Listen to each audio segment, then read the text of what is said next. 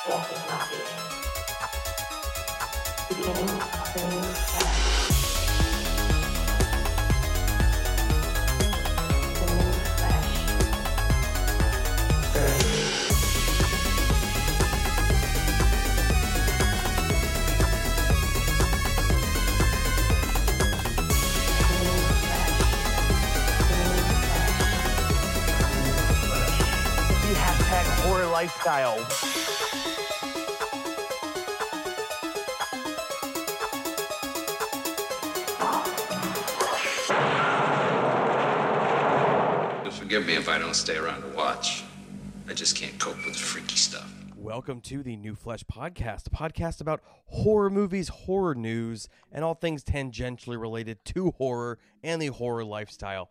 This week, we've decided that encompasses Madame Web, the new Sony Marvel. It's a Sony movie in which they use Marvel characters. I think is the best way to describe uh, what's going on with Ma- you got Madam some Web. you got some Marvel in my screen gems, even Yes. though it's not, Oh, a, not a really a screen gems. This is the most screen gems in name only uh, movie I've ever seen. It's so it's giving Priest. It's giving uh, what's the other one with Paul Bettany? Legion. oh yeah, yeah, yes, Legion. Um, it's very silly stuff. I'm excited to be here to talk about it. We've seen Madame Web. Madame Web is taking the world by storm. Even though it's not a box office success, I think that is not its value. It is it is doing a lot online in making people appreciate Dakota Johnson, which I, as a fan, appreciate. Uh, my wife, as someone who's annoyed that I'm a fan and annoyed by her, does not appreciate. my wife finds her annoying too. Actually, Marissa's not a fan either. a lot of people find her annoying. A lot of people find her like mean, like she's a mean girl, and like that's kind of either you think she's a delight on this press tour or you think she's being very mean and condescending. And can, can it be both? I don't know. I want yeah, it to be both. Yeah, But we're going to yeah. talk about Madame Web 1B, even though it should arguably be Madame Web with two B's. But they would like it to be as tenuously connected to Spider-Man as possible, so they had to drop the second B. Even though to me Well, that would have. Go ahead. I believe in the I believe in the comics. I'm going to actually hear you here. I believe in the Ugh. comics. It is just Madame Web with one B, just because of the the. I think that's it's like uh, it's a very unimaginative nickname for someone with the last name Web. I suggested on Roger and me that uh, she should have had a more on the nose name, like clairvoyance or something. Ooh, I love ooh clairvoyance. I like that. Yeah. all right, we got to Jesse and I are gonna go to the lab and work up a script. Superhero movies are popping right now. People really want Yeah. original it's, it's boom times. Yeah. superheroes that they've never heard of that are tenuously connected to other things, maybe or maybe not. Uh, so we will be talking about Madame Web, I think extensively because there's so much to say on Roger and me. I didn't get to talk about spoilers, and I really would like to just kind of walk through this crazy movie. Um, I want to walk through the the circumstance, the contractual bullshit circumstances that have led Sony to be making movies such as Madame Web that may help explain why we've gotten so many Spider-Man movies and reboots in our lifetime. Uh, I did all the required reading. I thought I knew, and I did, but it's still great to see all the details um, actually broken down and how it really is pedantic contract stipulations that led us here. Um, so we'll talk about that. There's a lot of horror news. Uh, so we'll also get into all of that. You you're not going to believe this, Jesse. There's another. There's a new Dracula coming. Another one. Finally, finally. It's been a few months. It's been a few weeks, maybe, since the last one. So there's there's a new there's a new announcement on the Dracula front that I think you're going to be surprised by if you haven't heard it. It's very not at- attached to any of the other recent Dracula things. It's its own thing.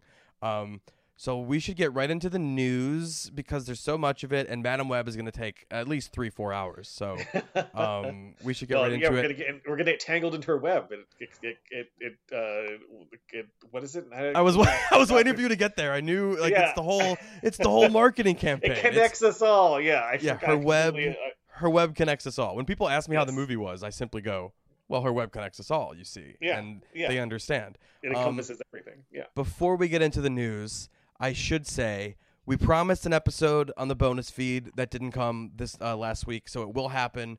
Can Jesse? The episode will now be. It's going to have a little bit of a shift, Jesse. It is. It is no longer an episode on Trunk Locked In. It is an episode to see how much we can remember about Trunk Locked In two weeks out from watching it. uh, which I think will be a fun experiment. Yeah, nice challenge. Nice challenge. And then we'll also do another one because Jesse and I have seen the new Coen brother singular film, Drive Away Dykes or Drive Away Dolls, depending on uh, where you're reading the title.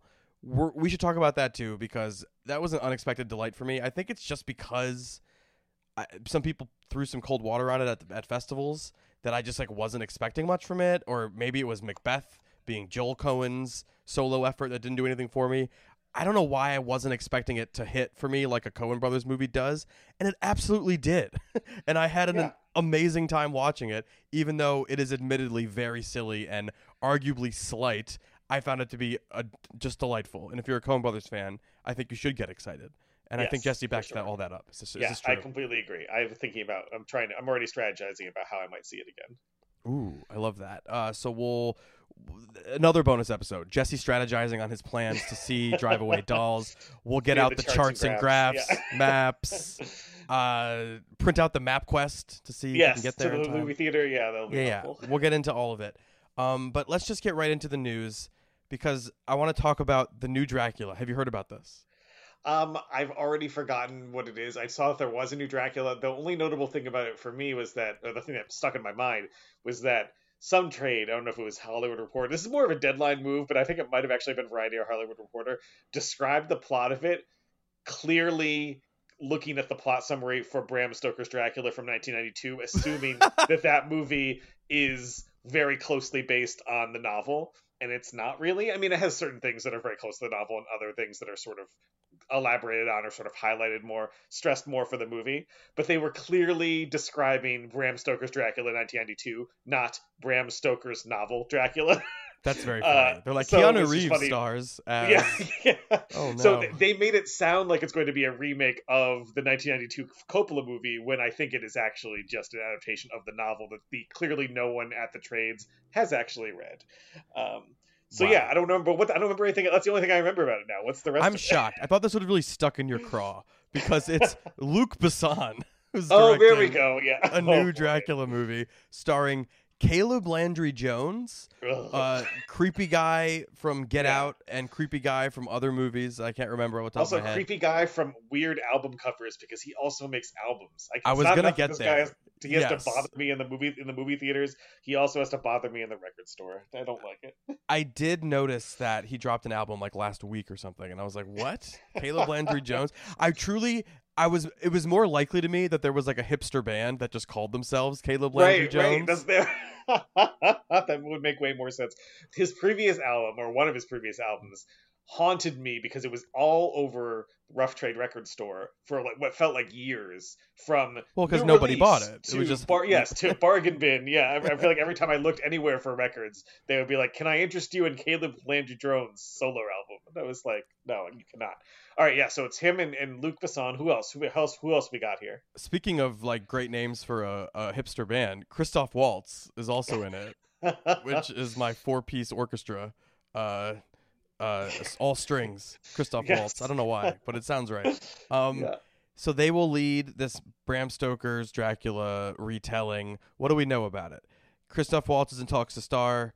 Okay. Do we know who's going to be who? No, we don't. Caleb Landry Jones just starred in something with Besson, uh, called a movie called Dogman that premiered at Venice. I don't know anything about that movie because I feel like Luc Besson soft canceled, hard canceled. Yes, I think he was less soft, soft like the you know how you say soft cheese uh, cancelled. Yes. Uh, yeah, He was Yeah. fromage canceled. Yeah, Um, I I think you're right. He was. I mean, I think that's why. I feel like five years ago I would be like Luc Besson, fuck yeah. Now well, I'm like, people loved "Ah." Lucy. I'm sure you were on that train. I did. I like Lucy. Everyone loves that that dumb good. fucking movie that I hated, and it really drove me insane. But I'm, I don't know. I was, uh, I thought Leon the Professional was cool when I was like 12. I, Yeah. I, I don't makes know what. movies that seem super cool when you're 12, or Yeah. you know, even as oft, even as old as 30 sometimes. I'm sure I like La Femme Nikita. I'm, you know, I mean, did he do Anna? Was that his last movie, or was did he? Yeah, he did do Anna. I liked that movie. Uh, pretty disreputable stuff. so I, I don't know. I feel like he was soft canceled around then, but for some reason that one I was like, eh, I'm giving up a pass or whatever. Uh, and and for some reason the the new one sounds not Dogman sounds kind of bad. I'm sure I'll see it. And then this Dracula thing do- does nothing for me. Even though I'm not you, I would usually be delighted to hear more people. Everyone should do their own Dracula movie. Everyone in the pool, do some more Draculas. But there's just something about the combination of Besson and Caleb Landry Jones that feels unseemly. that Yeah. just makes me kind of cringe. I don't know. Yeah, well, maybe that's you know it's horror lifestyle. Maybe that's what they're going for. Uh, you have to hand it to them in that regard. Um, very exciting stuff. We've teased this in the past, and I think we just know a little more, so I'll tease it again. We knew that David Robert Mitchell, the director of It Follows and Under the Silver Lake, who has not made a movie since Under the Silver Lake, which was that 2015 or something. Like it feels like it's been Oh, a that long was time. tw- 20, 2019. Yeah, but still. No, no, no, no. Under the Silver Lake is in 2019. Is it that came true? Out, it, came, it came out. Well, you know, it was at Cannes in 2018, but it Oh came my out God. for real in 2019. Why did. I? I really put it back in my memory. I really thought it was. I had to. It feels like well, because it's a pre-COVID movie, so it, it kind of feels like ah, that was a million years ago, right?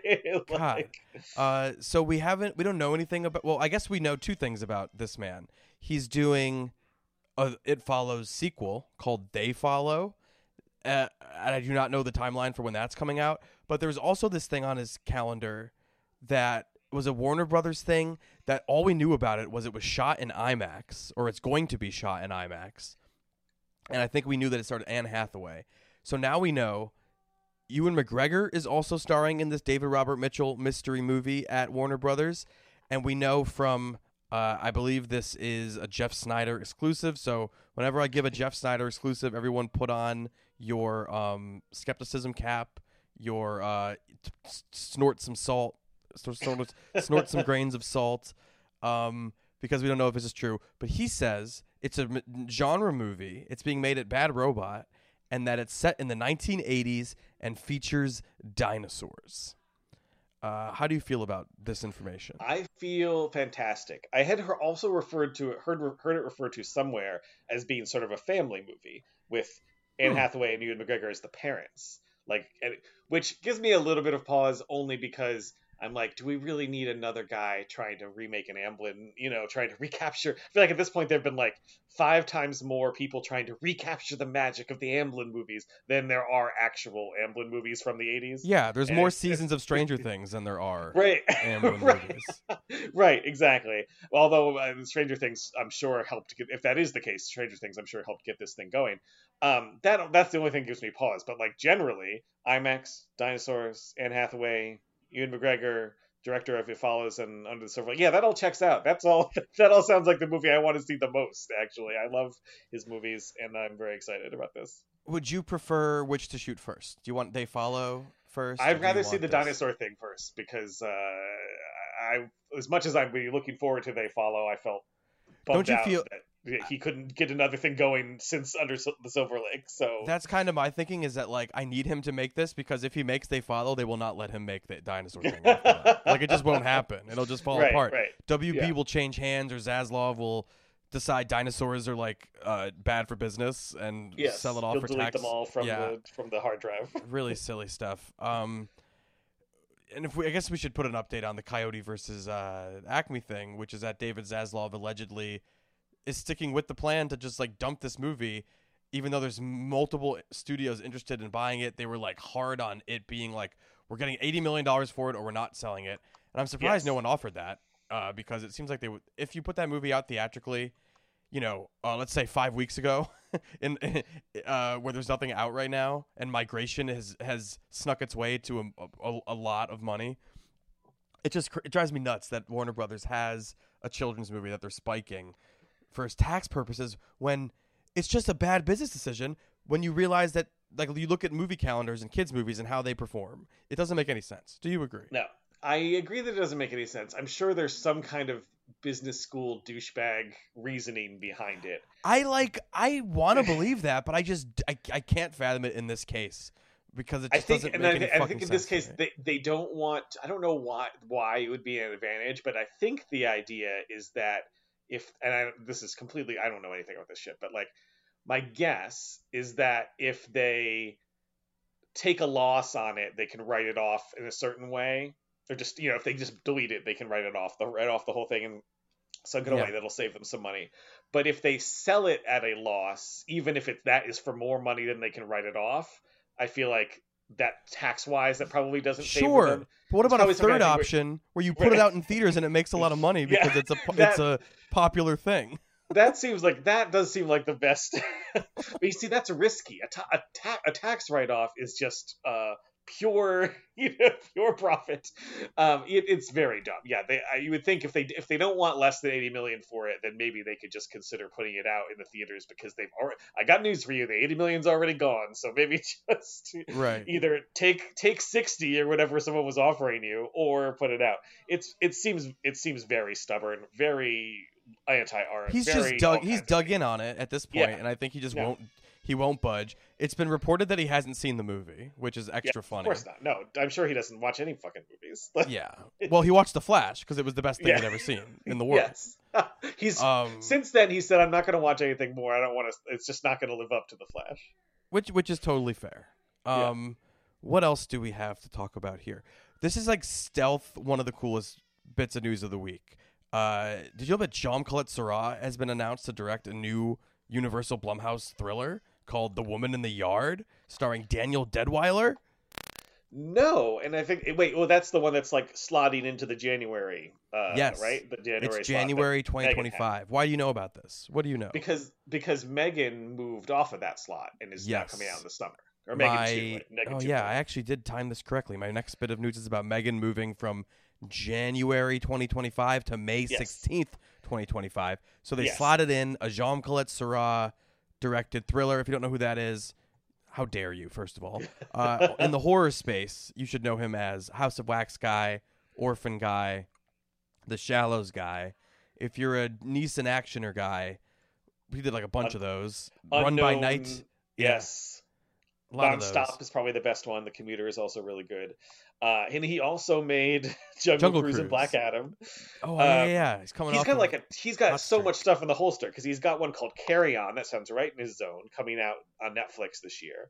Uh, Yes. And then he's got this horror thing for Blumhouse set for early next year. And then I think he signed on to do something else too. I think there's uh, some other thing that he's he's gonna do right after that. So he's uh, he's just cranking them out, which we love to see. I love his I love his stuff. we don't generally. even have a Not log so line for Black this. Adam. yeah, I don't like Black Adam either. But I'm I'm uh, Black Adam and Jungle Cruise. You know, that's like him getting paycheck money movies Yeah. for me. I don't care. They does, they don't count in his oeuvre. I, I will skip them.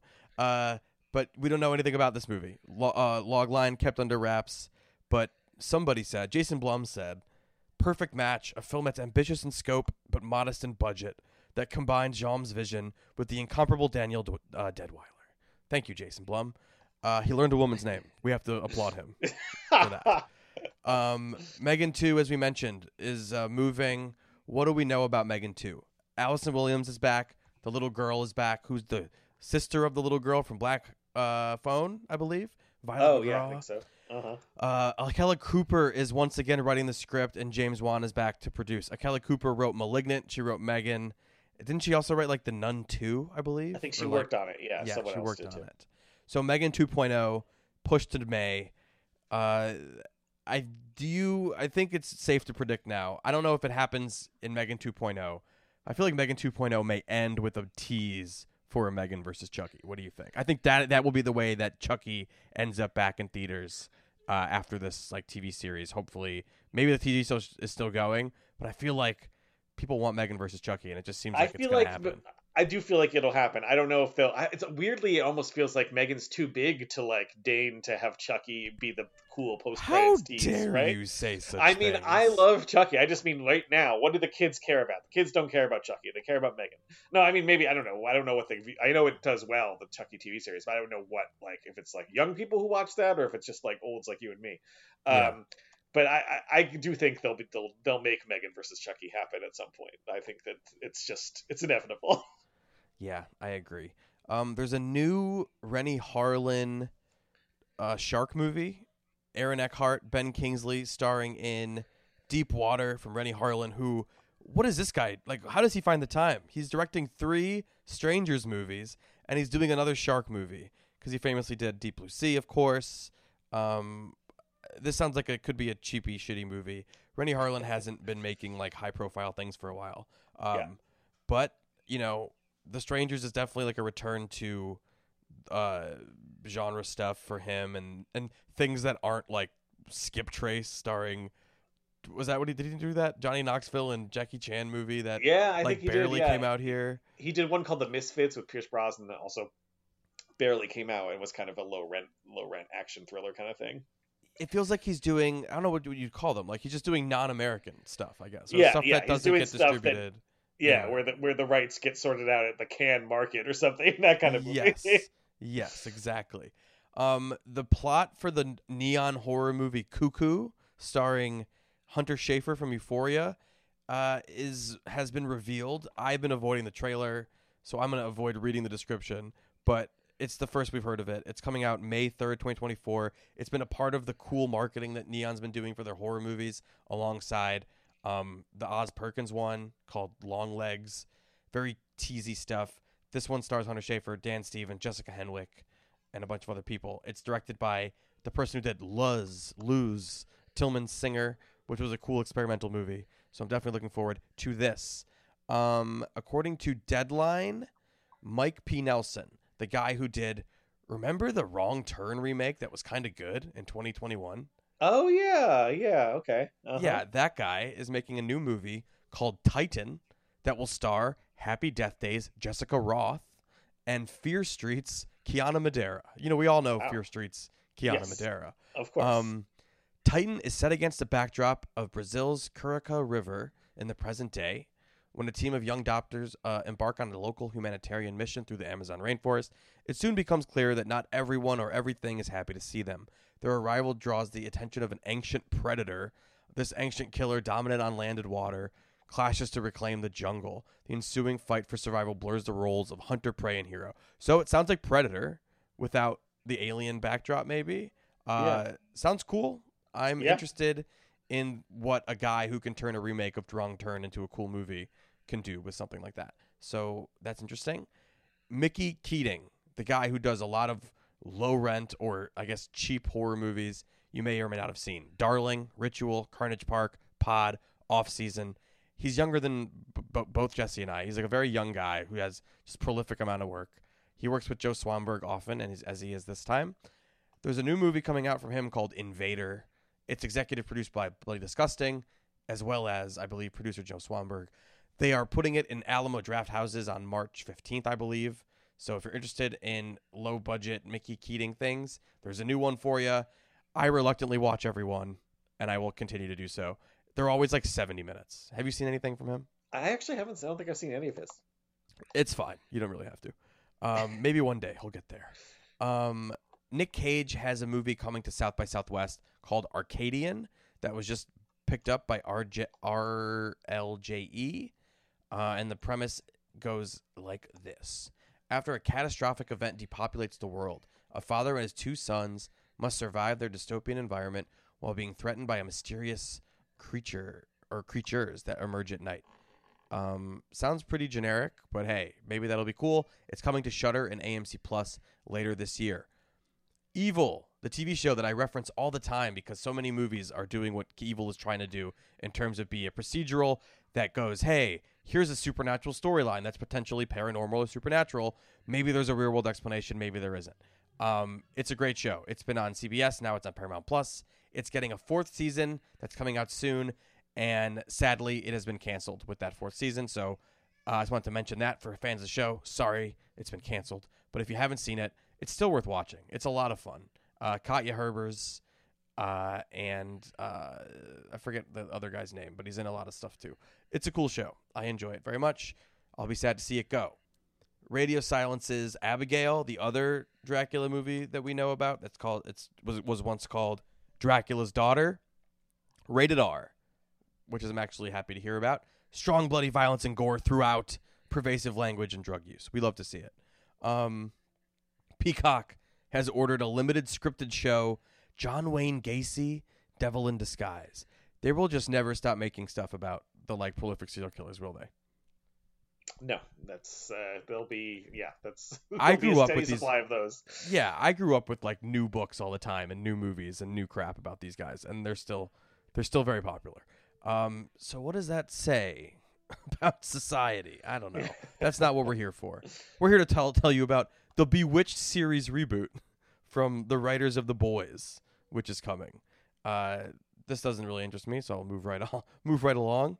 James Wan and Simu Liu have an untitled techno thriller that's getting a straight to series order at Peacock. Um, they don't have a title, but it, they have a description.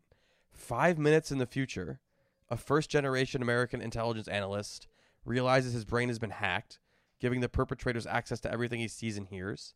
Caught between his shadowy agency and the unknown hackers, he must maintain a performance 24 7 to flush out who's responsible and prove where his allegiance lies. That sounds kind of awesome. Yeah, Uh, cool. It's a bummer that it's television. I wish it were a movie, as I will say every time there's television news on this show. I have to be consistent. Um, speaking of movies, The First Omen, also rated R. Uh, violent content, grisly, disturbing images, brief, graphic, nudity. It is opening April f- 4 5 24. Does that mean anything to you? No, is it should Okay. it? No, I was trying to do a six- Six- six- six- oh six 606. meant Oh, something. we all well, that was just a that was a watershed day.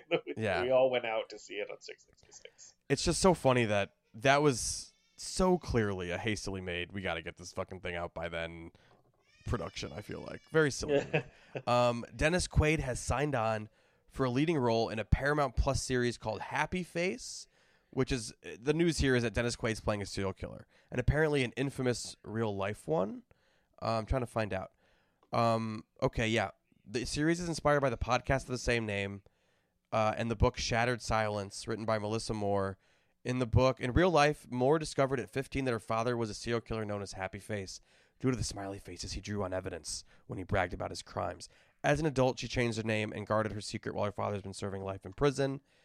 The show is about him as an incarcerated serial killer who's also her once beloved father. So, what will that show actually be about? Sounds like it won't be about him serial killing. He'll already be in jail. Um, Christopher Nolan says he wants to make a horror movie and that he's looking for a really exceptional idea. Let me see what he said here. Nolan was speaking as a, at an in conversation event at London's British Film Institute. In response to a question from an audience member whether he would consider making a horror film, he said, Oppenheimer has elements of horror in it, definitely. I totally agree. Uh, as I think it's appropriate to the subject matter. I think horror films are very interesting because they depend on very cinematic devices. It really is about a visceral response to things, and so at some point, I'd love to make a horror film. But I think a really good horror film requires a really exceptional idea, and those are few and far between, so I haven't found a story that lends itself to that. But I think it's a very interesting genre from a cinematic point of view. It's also one of the few genres where studios make a lot of these films, and they are films that have a lot of bleakness, a lot of abstraction. They have a lot of qualities that Hollywood is generally very resistant to putting in films, but that's when a genre, but that's a genre where it's allowable. Um, that's just cool. I hope that happens, even though it seems unlikely to me that you would actually deign to make a horror movie like Scorsese giving us a Shutter Island. Like, thank you, sir. I appreciate this. Yeah. Um, the Smile sequel is casting a bunch of people that you may or not have heard of. Dylan Gelula among them. Wanted to shout out that Smile 2 exists. Details are being kept under wraps. Finn Parker, is that his name? Parker Finn has returned to direct from his own script. The sequel's coming out October 2024, uh, which will go up against an unnamed title from Universal. Uh, Scott Adkins has been tapped to join Kickboxer Armageddon, the final chapter in the reboot trilogy of the classic 80s action franchise. Just to mention for the DTV action heads that Scott Adkins is involved and it, you know, now takes this thing up a tier to uh, potentially really exciting action choreography and stuff like that. Um, I should have led with this, Jesse. Chucky, season three, part two, I guess is what it would be. Yes. Uh, April 10th. yes. April 10th, which is less than two months away. It had a really fun reveal in Fangoria. There's a cover where Devon Sawa's on the cover. Chucky's about to kill him, and it's like, you know, you got to buy this magazine to save Devon Sawa or something. like, very silly stuff. Uh, love to see that collaboration. Glad Chucky's back. What else do I have here? Did you hear that Nicolas Cage is reportedly circling the live action Spider Man Noir series and wants to star in it? I wasn't sure if it was going to be live action or not. Actually, that was that was very unclear to me. That's that's really interesting. That's I had se- I heard heard that he was that they were looking at him for actually doing it, which I would love. That would be delightful. If you, it's so funny that he was like talking about how he kind of felt for the first time like he might want to do TV. Uh, like that the re- recent interviews, he was kind Oh, of yeah. talking about how he felt like maybe he had taken the film stuff as far as it could go for now, and he'd never done TV and had always sort of been uninterested. But now maybe he would give it a shot. I would love it if, if what it turned out to be that brought him to TV was just Spider-Man Noir. that would be I would be delighted by that. Yeah, a spin-off of a uh, of a movie that's really actually quite good. Yes. Um. The the news came with the the the uh, the other piece of news, which is Silk Spider Society, which was a show that was supposed to happen over there at Amazon as well. That show is not happening. Whatever that was, I think it was an animated thing. Uh. So that's not happening. Um. What else do I have to tell you? Ridley Scott, not a horror movie, but I love Ridley Scott, so I have to tell you what he's directing next. He's directing Paramount's Bee Gees movie. Uh, Ridley Scott's about to do a music biopic. Uh, while it's not the typical film for him, several factors came into play that led the studio to pursuing him, and uh, and him agreeing to do it. First, he recently wrapped production on Gladiator 2, and according to sources, early footage blew executives away, as if like they needed like new, they needed new material to go. Wow, Ridley Scott's a good director. I can't believe this." Yeah, he's really Um, got it. Yeah. Uh, he's known for finding his follow up projects quickly, and once production wrapped last month, the studio was quick to get him the latest draft of the Bee Gees film in front of him. As for Scott, the director has a long standing link to the legendary group, going back to when he was trying to launch his directing career. That connection is the group's longtime manager at the time, Robert Stigwood, the music mogul who had been managing the group since the 60s and played a big part in the resurgence in the 70s during the disco era, while at the same time getting into the movie producing business. Stigwood would put Scott on the medieval film Castle Accident that would star the band's three brothers, Barry, Robin, and Maurice. Ultimately, the film never came together, and Scott went on to make The Duelists his debut, which is so good. The Duelists, uh, instead. But that desire to tell some sort of story with the group remained, and now, nearly 50 years later, Ridley Scott has that chance. How interesting is that? And weird. It is interesting and very strange. I would not. he's great at picking stuff. Even Gladiator 2 was not something I would have guessed if you were saying, "Oh, it's going to Ridley Scott going to do next." I, knew, I don't think I would have landed on. Oh, he'll probably make Gladiator 2 about 24 years later, and Denzel Washington will be in it. That sounds right. That sounds. That's what everyone was kind of Yeah. assuming. and then after that, you're like, well, okay, well, next he'll probably uh, he'll probably do his story about the Bee Gees, right? That's so as much. I, I even though I'm not like a big Ridley Scott guy, I gotta hand it to him. He really he keeps me on my toes. yeah, he zigs when you think he'll zag all the time. Uh, I, I appreciate him for sure. Paramount got life rights to the Gibb family estate in 2019, as well as rights to the classic songs. Uh, and the, the movie will probably follow the Bohemian Rhapsody format, which means make it acce- accessible terrible. to make, make it bad and accessible enough to audiences that Yeah. it'll be a huge hit and that it won't offend anybody and that the band Right. will make themselves look really good in it. yes, Um, that's about what it is. we can all agree no one was at fault. That's Yes. that's- except this one guy. It'll be it'll be fun to see. It's always fun to see with those movies. I'm looking forward to seeing that with uh, the Bob Marley one when I see it. Uh, who's the one guy they all they all agree to blame for Yeah. the bad stuff that happens? It's always a different guy, and I can't wait to see who it'll be for the Bee Gees. Yeah, we're looking forward to that for sure. Um, Alex Cox, the director who was big in like was it the 80s or the early 90s maybe? yeah, like the he, 80s. Yeah. he did Repo Man, uh, Repo Man, uh, Walker, and then I think there's like definitely some interesting backstory that I don't know about as to why he disappeared for so long. But apparently he's getting back in the saddle and doing Repo Man 2: The Wages of Beer. Um, this is apparently a very real thing that's happening.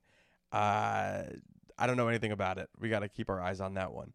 Uh, Bret Easton Ellis, the author and writer, is making his directorial debut with a horror movie called Relapse. That's uh, it's being described as an elevated horror movie, which I which is hilarious. Uh, and he, st- who's he going to hire to elevate it? um, Joseph Quinn of Stranger Things is who he's Uh, hiring to elevate it. A guy I don't know. Um, is he the one who also just got cast in Fantastic Four? There was one guy whose name I didn't know. yeah, I think It it must is be the guy him. who was in Fantastic Four. Yeah. Wow, the guy's keeping busy. This guy's in Fantastic Four, Quiet Place Day One, and the Gladiator Two movie. Wow. Jesus Christ. Um, Stranger Things launching pad. I didn't realize. I guess. I guess that's where Maya Hawke came from too. Anyway, besides coming from Ethan Hawke and Uma Yes, Thurman. yeah, Excuse yeah. me. Um, yeah. So Bret Easton Ellis is directing a horror movie called Relapse. Uh, in Relapse, a guy checks into rehab after witnessing a horrific death during a debauched party. Three months later, he's set to get his life back together, staying at his parents' mansion in the hills of LA. But things have changed and everything seems off balance, and he's paranoid. Blah blah blah. I don't want to read too much about it, but are you interested in a Bret Easton Ellis directed thing? Not particularly, no. Yeah, he seems like a dick. He's a I prolific mean, not that that asshole. that yeah. doesn't. Yeah, it doesn't like that. Doesn't, of course, you can still make good stuff if you're a dick, but I don't know. I don't know. I've if heard his I if this guy recent- can. I've heard his recent book is really good, uh, The Shards. And Okay, I- well. I'll have to say, like, I read, I'm sure I've described on the podcast when we talked about American Psycho, but I read that book and it's truly the most horror lifestyle thing I've ever read, probably. It's like heinous. It is disgusting. Um, so I'm interested in The Shards, which, by the way, also just got optioned by HBO for a series. So, um, Ellis said, I grew up watching the iconic horror movies of the 70s. I've written Lunar Park, a horror novel, as an homage to Stephen King. It seems appropriate that my first feature would be a horror film. There's a simplicity to relapse. It seems like the perfect form for my directing debut, something direct and impactful. He said he's never seen a monster movie in the kind of upscale LA setting that he is familiar with. All right, buddy. Take it easy. Yeah, Um, calm down. I noted to you this week that I saw an ad for Guy Ritchie's The Gentleman, the TV show. So I just wanted Uh-huh. to make sure that people know that exists, and it's out in March. And I also wanted to make sure people know Eli Roth's Thanksgiving is on Netflix now. You can watch Thanksgiving for free or whatever you call it, whatever you call your subscription price to Netflix. To me, it's free. Um, because I, I feel like I haven't paid for Netflix in decades, and they finally cracked down on the password sharing, and now I just haven't used it in ages. um, but uh, Thanksgiving's apparently on there. So, where do we begin with Madame Web? What what do you do you do you think you know? Do, do you know the Sony Marvel intricacies and why this movie exists? Do you want to start there?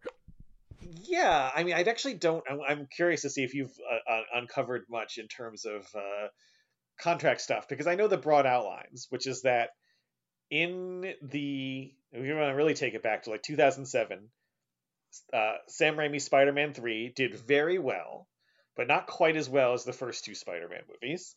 They were nonetheless were prepping a Spider-Man 4 with Tobey Maguire, Kirsten Dunst, etc.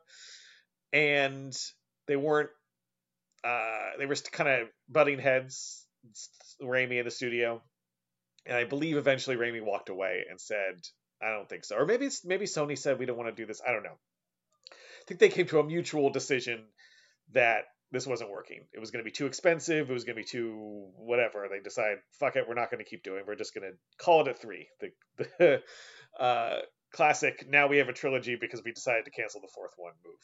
Uh, but Sony, of course, needs to hang on to the rights to Spider-Man. To do so, they need to make movies.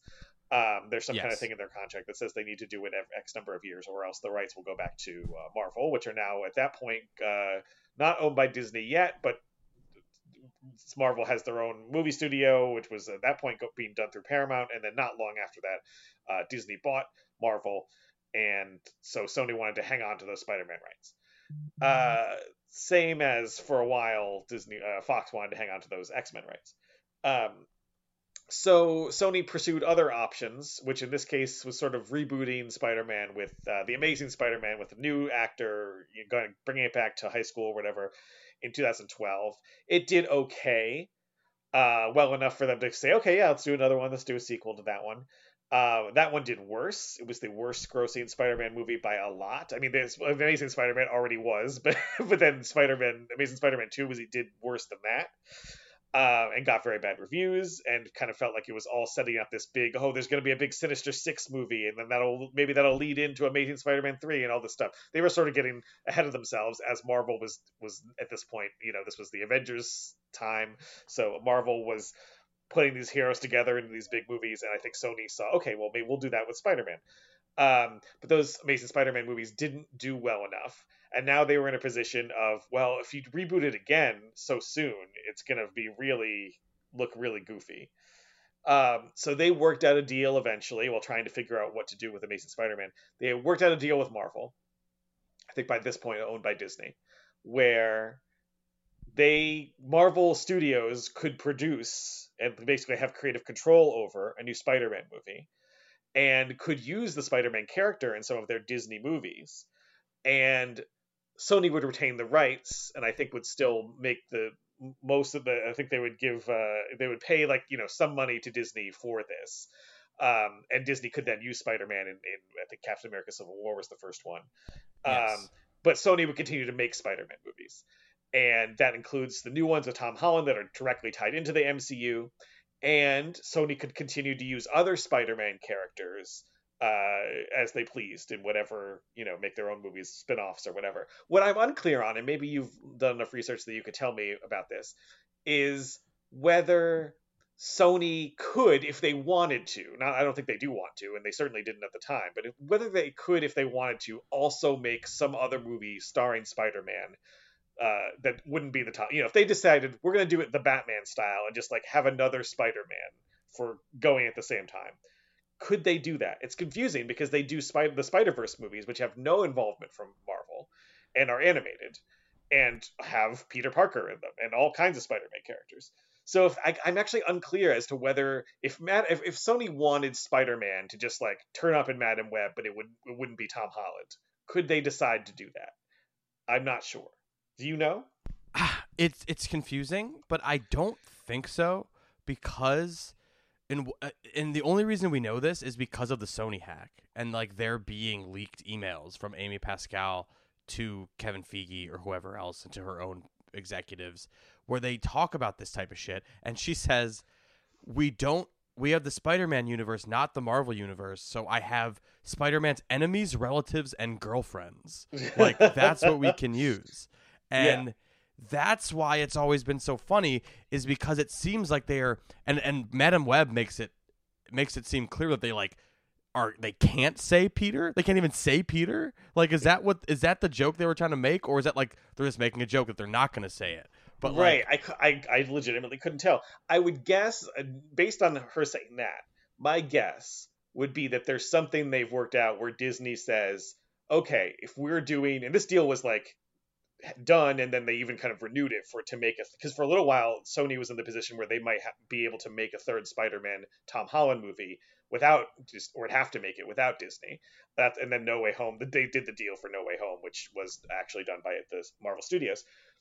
I bet their deal with Marvel is something to the effect of while Tom Holland is Spider Man, you can't hire a second Spider Man and make your own confusing, yeah, I think that's Spider-Man part movies. of the deal. But like from what I understand, the deal is like very Sony heavy, and like Marvel just kind of like for the good of everyone, like took a bad deal. Like Marvel only gets a certain amount of percentage, and it's way less than Sony. For Oh yeah, their- it's yeah, like the Sony movies are this money. Like when when No Way Home became the biggest grossing movie in the history of Sony, that money was mostly going to Sony. yeah, Um, and Marvel sort of basically were a production company that Sony was distributing in that case. Uh, they like made the, they made the creative decisions, and Sony it's a but it's a Sony picture. It, it's an inter- I mean, that's very interesting. That's very like like you know, it's like when this the old studio system like we'll loan the star out. You know, this star is under contract at Warner's, but we'll loan him out to Yeah. MGM for two pictures like- in exchange for this it's or that. exactly like that. It's like ch- uh, Spider Man's like a split custody child now, Yeah, and he has right. to. So, sometimes he's over there, and sometimes he's over here. But and I do think if if the deal some if the deal expire, I don't know what the terms of expiration are either. But if it did expire, I think they Sony could continue to make a Tom Holland Spider-Man movie without Marvel, or they could continue to make some other Spider-Man movie without Marvel. Um, So but but right now they can't. It just doesn't seem like they're allowed to do the kind of have some more Spider-Mans. Right? But I also then wonder why if they carved out an exception for animation or what you know what makes Spider-Verse allowed you know in that configuration. Yeah, that's a great question as well. It's very confusing, but like the the the the problem started, I guess, in like the 90s when um Marvel in the 80s Marvel went out to Hollywood to license some of their superhero characters to different movie studios to create movies that were basically just so they could sell more toys and and comics. So the independent studio Cannon, I think, bought Spider-Man at first and tried and failed to make a Spider-Man movie and went bankrupt in like 96 and so did Marvel. And then the rights to Spider-Man were lost in litigation until 1999 when Marvel recovered them and then sold them to Sony. And the success of the Sony Spider-Man movies, which are the Tobey Maguire, you know, 2002 Raimi one, Yes. uh, the success of those, along with the Fox X Men movies, which then clearly Fox Marvel sold the X Men characters to Fox, helped pull Marvel out of a death spiral, and it's just so funny. So this all stems from remember, Marvel was not making movies back in the day. Until 2008 when Iron Man came out with Marvel Studios, like before then, Marvel licensed their characters elsewhere to make movies. They did not make movies. And then when those movies became huge and arguably more like a more profitable venture, like movie blockbuster movies that make billions of dollars or a more profitable business than comics and toys. Yes, They- very much so. they thought they they realized this quickly, or not not that quickly. It took them a long time, but eventually Marvel said, "We want to make our own movies," which is how we have Marvel Studios now. But Right. isn't it so funny to consider that when Marvel Studios started, they had loaned out their best characters to other people. So the first few movies Marvel did was Iron Man Yeah. and like Thor and Ant Man and stuff. And it was Yeah. years and years before they were like able to to like. I feel like it's it's only now that they have the X Men stuff with Deadpool and Right. Wolverine, right? Right, And it's only only now got- that they have Fantastic Four. Uh, yeah i mean they had uh, they had you know captain america and and the hulk sort of like they had to work out a thing with universal that was actually the second marvel studios movie and i think was sort of an early version of that spider-man deal where universal still had the hulk rights but marvel studios did incredible hulk the one with edward norton and universal distributed and that was sort of the deal they worked out and i think even now they can't do a universe uh, you can't do a hulk movie just starring the Hulk without some kind of sign off from Universal. I'm not sure if they've bought that deal out or what it would, but it, that's why there was never like another solo Hulk movie. The craziest thing about these deals too is at least the Sony Spider-Man one is it's like not a contract that has a date that ends. It's like no, we own this now. It is a perpetual eternity. We own the 900 Spider-Man characters and they do not revert back to you. The only way they revert back Is if the, they don't make the movies. Yes, which is why if you're wondering, it seems like there's always a Spider-Man movie in theaters. It's because they're pro- yeah, there kind of is because Yeah. this contract stipulation for Sony is if they don't commence production within 3 years and so many months between the last one, then they re- they lose the rights. So they're Yeah. constantly making Spider-Man movies just to maintain the rights. And yeah, and then there's also that deal that they made eventually to get the Marvel Universe Spider-Man to happen. Yes. So we're basically left with Marvel deals with the the Marvel the Spider-Man things are Marvel co-productions and the thing Sony does without Marvel is just mine the Spider-Man universe as Amy Pascal put it relatives and girlfriends of and, and villains of Spider-Man where I think we're, the, the movies are running into these problems. Without Spider-Man as the like the hero to sup- to you know these these are all supporting characters in which Yes. Spider-Man is the hero. And without the supporting ca- they're just without the lead they're just flailing about with nothing to do. And this movie as I said it before like these movies only exist because Venom was like the experiment and Venom made almost a billion dollars. It was a huge Yes. hit. So they said well this stupid fucking plan to make movies about Spider-Man's girlfriends and villains and relatives is actually there's actually some money there so why don't Yeah. we why don't we do it why don't we just keep making them so lo and behold we have we had we got Morbius which was a huge bomb We've got Madame Web, which is not doing very well, and we've got Kraven the Hunter, which looks better because it's R rated and just focused on like silly action. I think, but Yeah. Um, it looks like it could be fun. I mean, all of these have looked to Screen me gems. like yeah. well, it looked to me, and I, and I say that you know, screen screen gems parentheses complimentary because uh, I like that kind of disreputable, you know, uh, like let's make it something a little more monstery, a little more like limited in scope. You know, you're not going to have three different multiverses worth of Spider Mans running around these things and like a world and city saving stakes necessarily. So in theory, I, I think that's kind of a fun idea. It is kind of deflating to be like, oh, you're going to get like Venom without Spider. I mean, I don't even really like the Venom movies very much, and people those are the ones that people agree are a big success. It is kind of deflating because there's not like a great, you know, there's not much of a, I don't know, like contra- you just kind of turn turn Venom into a, a darker Spider-Man. That's not very interesting to me. Um, but I do think there's some kind of potential in there. I wrote a, little bit about this when Morbius came out that I kind of wish there was a little more of a drive to make these like monster movies or something out of Spider-Man villains because a lot of them are kind of monstery or sort of Jekyll and Hyde. You know, there's always like scientists who are turned or, or something like that who are or doctors or whoever who are turned into these uh, you you know kind of noble professions being turned into these monsters, which I think is kind of neat, and, and that's something that the Marvel Studio stuff is, doesn't doesn't seem that interested in doing. Um, and I think there was a little bit of that at, at work in Madame Web, and I think why part of why I didn't really hate it. I was like, you know, it's a classic. I'm not mad at it. It's not good, but I'm not mad at it. Movie Yeah. is uh, I really like the idea of that the movie sort of sets up of a sort of alternate universe where there's like kind of a different way of getting spider powers, and there's a very Spider-Man like figure who is just the horribly underexplained, undermotivated, etc. But the general idea that I like uh, is that he is like a Spider-Man with no moral compass, who's just like, oh, I had a vision of these girls; they might put a stop to me someday, so I'm gonna have to murder them. So these girls are being stalked by essentially what if Spider-Man was just like an amoral psycho. And they're eventually those these girls are eventually going to get spider powers of their own. That's kind of I kind of and then like they're being helped by this psychic played by Dakota Johnson who has kind of awakened her own latent psychic powers by a near death experience. It's very silly and loopy, but this kind of core idea of they're being stalked by a Spider-Man and they have to figure out how to elude him. I was like, oh, that's kind of cool. I like that. I kind of like that. Yeah, That's, but a the way it fun idea. manifests is they just hide and then don't do Yes. anything. oh, I mean the whole structure of it, like the the whole mechanism of it, is very dumb. Right down to he doesn't use his spider powers to find him at all.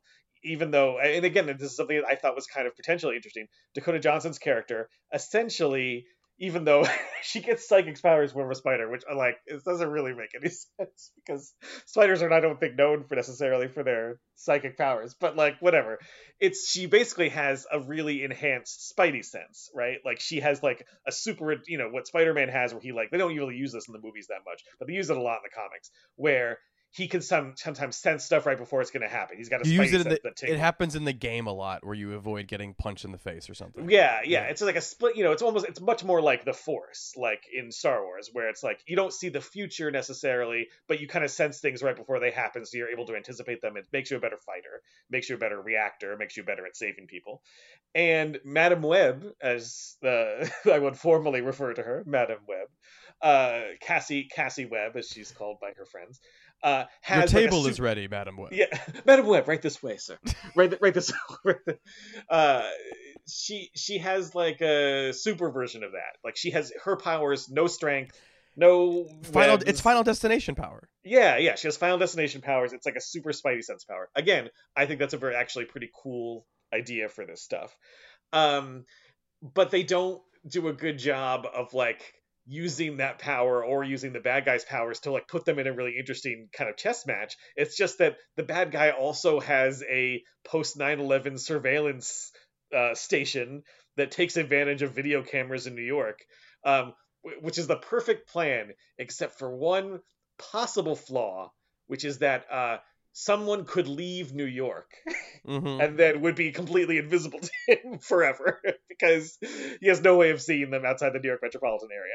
But they don't Um, know this, so But they do don't know that, so they just blunder so. around. Yeah. Yeah. so they just so they don't. They end up at the fireworks factory. So yeah, so they, they just they it does not occur to them to get out of town. So they like return to New York, in fact, and just hang out at some guy's house.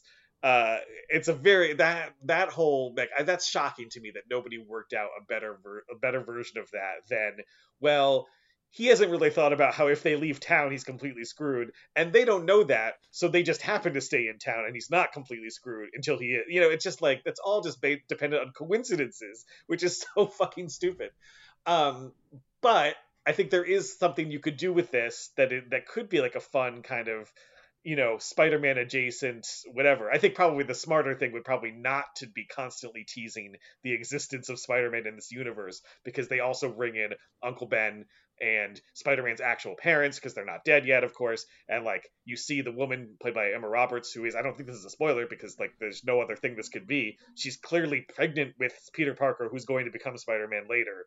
And there was a rumor, and maybe you've read more about this. I don't because I, don't know that much about it. And, and the director sort of denied. I find it very confusing. Yeah, I didn't read too much about it, but go ahead. There was a rumor that uh, at some point this movie was set in the 90s to better line up so that the baby, this unborn Peter Parker, could potentially be, you know, in some some universe version of maybe. Oh, maybe this is he grows up to be. I think the one they were eyeing was um, prob not Tom Holland, but probably uh, what's his face, Andrew Garfield.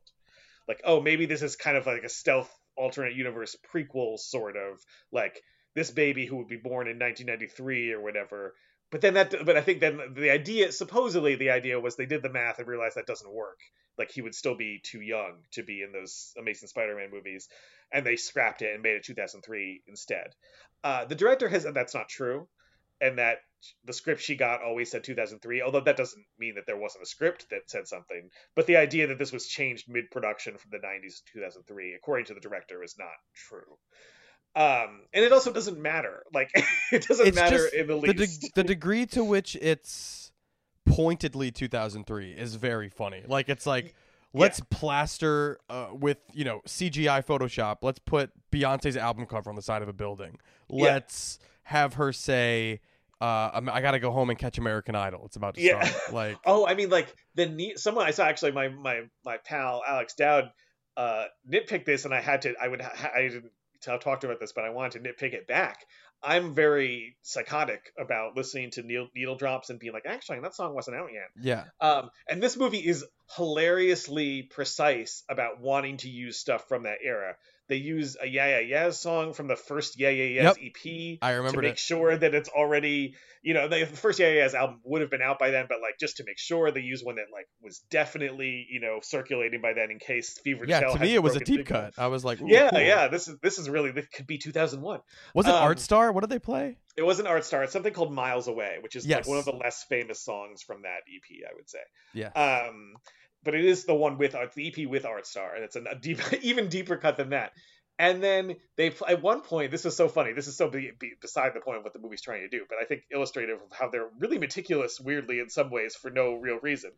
At one point, they play the song "Toxic" by Britney Spears, and this was what um, Alex was like. You know, actually, that that song was not really released to radio until 2004. for all that, and that's true. But they even go out of their way to to have the DJ who's playing Toxic on the radio essentially say something to the effect of that's a really new song. The album just came out and I and I think the and I think the song is going to be really big and it's true in the zone the album that it's on came out in late 2003 and the song was a single in January 2004 and they like had someone cover for that whereas I feel Well, like 90% mean- of movies would just be like good enough it's close like Yeah, cares? I mean that to me means like what's there's a there's a job title on movies where like you're Yeah. supposed to figure that shit out. And but like in most movies, what they that that Yeah. person is asleep because they never fucking do. They always are using like completely approximated things, which I, I, I shouldn't get us hung up about. But I thought that was so interesting that they do really take a lot of attention to detail, or whether they did that in post or whatever. Like they were going, what's 2003, not 2004, not 2002, not 1999. Although there are some 90s needle drops in it also, which I think fed the rumor that this was originally a 90s set thing. Um, but then the only reason to set it in 2003 is actually something that I think is sort of interesting is that aesthetically this really is very much a superhero movie from 2003. Like this Yes. is Daredevil. This is Ghost Yes. Rider. Like this is a 2000s not Marvel Studios, not one of the really good ones like Spider-Man or X-Men. This is like one of those ones Fantastic Four, the you know, Elektra, etc. that is a little chintzier. It's a little like we don't know what to do exactly. We don't know what what audiences will make of this. We don't know how to interpret the comics for film. We don't know the balance to strike between something that's a little more grounded in a movie and something that's a little more outlandish in the comics. A balance that Spider-Man in 2002 strikes very well. That the X-Men movie, this X-Men 2 came out in 2003 and it was at, at the time this was like this is the best superhero movie ever made. Yeah, the X Men were united. Yeah, that's true. Everyone agreed. All the X Men agreed. We're united. This is the best one. Um, and this one is very much like that second tier, Daredevil, which also came out in 2003. That kind of like this is garish. This is sort of visually show offy, but not like well made the way that Spider Man and X Men are. and it really does replicate that aesthetic quite well. And that's again in the category of Who asked for this? yeah, no, no one asked for it, and I will say that again in the category of I'm not mad at it. I was just like watching it, going, "Huh." I kind of appreciate, for whatever reason, that I'm seeing a weird replication of this like bygone era of superhero movies that where it's much cheesier, stupider, less thought Didn't- through. Didn't those at least have superhero antics though? This one is surprisingly devoid of superhero antics. The the commercials show uh, at least they show Sydney Sweeney in a Spider-Man outfit. They Yes. maybe show Madame Web in a Spider-Man outfit. That is like not what this movie is doing. No, all. it's no, it's that And- that is that was the left the sourest taste in my mouth by the end of this movie because honestly, for a lot of this movie, I was like, this is very dumb, but I'm not bored. I kind of like the way it's put together visually. I think it's like fun to watch stuff that actually looks like the director wanted to make it look like a comic or make it look heightened, which a lot of the Marvel MCU stuff has really lost recently. It's all kind of washed out and like TV looking and, and Yeah. boring looking. This one has like expressive use of color and there's like some cool deep inky blacks and like parts where like Dakota Johnson's hair like bleeds into the b- black background. Like Night actually looks like Night. you know, the same person actually shot No Way Home, and I think this movie is like way better looking than No Way Home.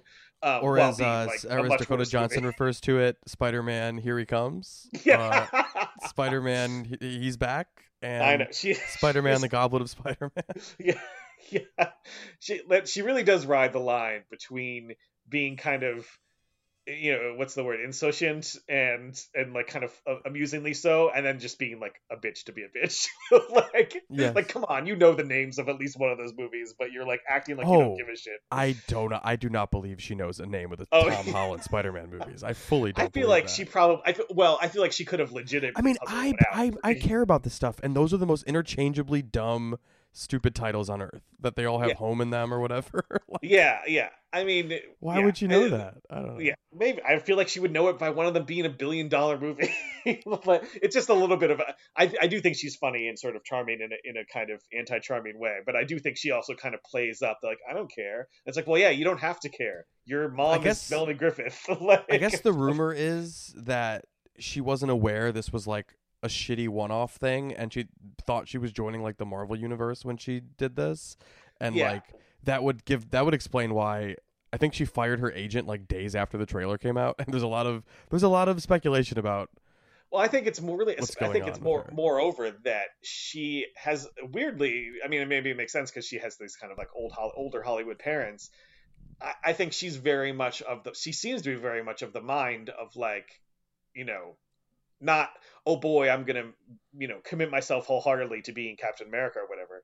Uh, which even I know Chris Evans had mixed feelings about, but she has her indie movies that she seems to really care about where she plays she plays very she plays similar like similar to her persona characters but without the wealth and privilege where she plays characters who are sort of disaffected or sort of hard to read or inscrutable i think she's really terrific in lost daughter and oh she um, is I love that movie.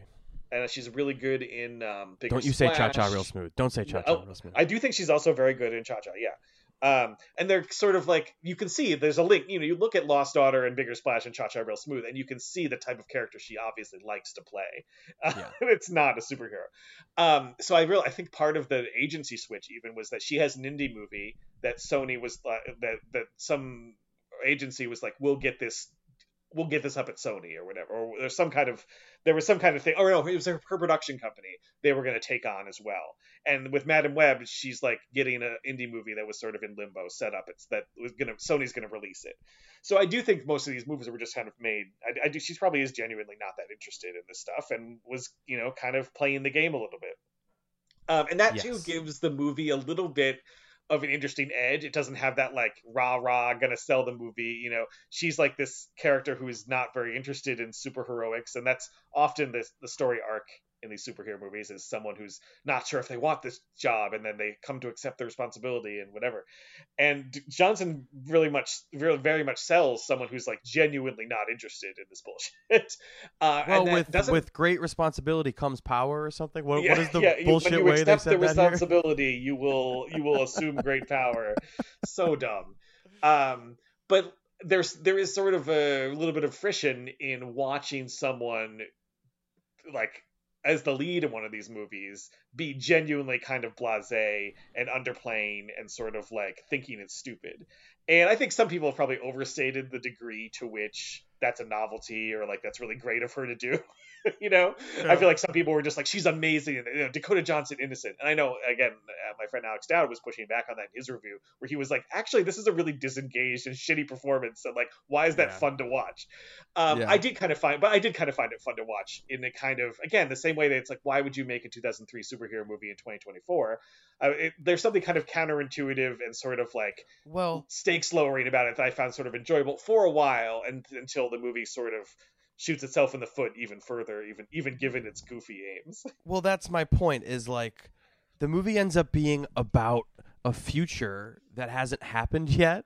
I guess is the way I would put it, where it ends up being this origin story that's just never going to pay off with the the follow-ups that where the characters are the superheroes that they're supposed to be that Yeah. they're teased at like it's like you want to it, they do give you like glimpses of these women as superheroes in superhero costumes in the whatever uh, the associated Spider-Man but lady version whatever it is Spider-Girl Yeah. Aranya whatever Yeah. um they give you teases of that in dream sequences and then they don't even have the decency to give you the third act where they do it.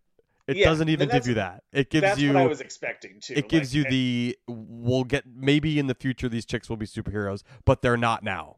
That's Yeah. how it ends. Don't worry, there's three still three separate origin stories we would have to get through before we would get to the fun stuff.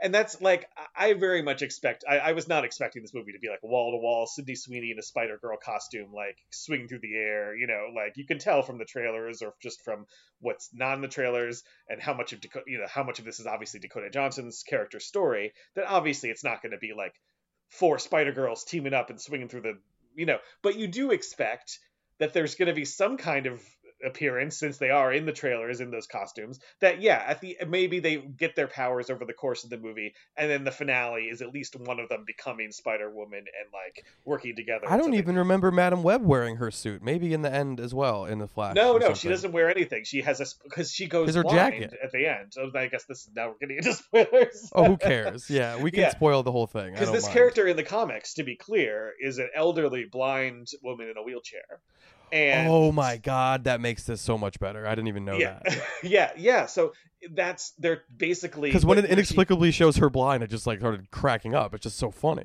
yeah yeah well that's her whole deal in the comics so they really are just getting this character to the point where she is has assumed the madame web you know mantle essentially uh, where she's sort of uh, a she's the guy in the chair to use the Spider-Man the the, the Disney Spider-Man uh, parlance where they talk about his bet buddy Ned. He wants to be the guy in the chair for Spider-Man.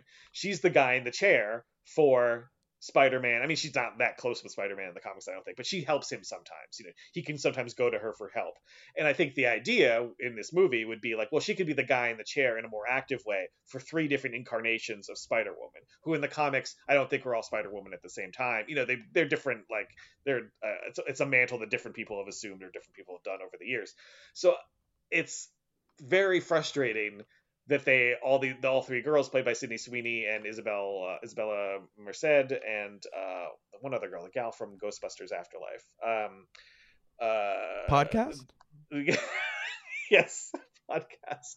Um, the, these three girls who are all supposed to be teenage girls are, uh, you know, at the movies. Yeah, like you said, they're set up to eventually become different versions of Spider Girl, and you don't get like even a fun scene of them. I th- you you would think that the kind of obvious thing to do, and again, not that I'm digging the movie for not being obvious. It's just like kind of the thing the movie sort of prompts you to expect is that this guy, the bad guy, uh, Ezekiel, is afraid that they're thinks that he has these visions of the future of these Spider Women murdering him, which doesn't seem like something Spider Man usually does, but whatever.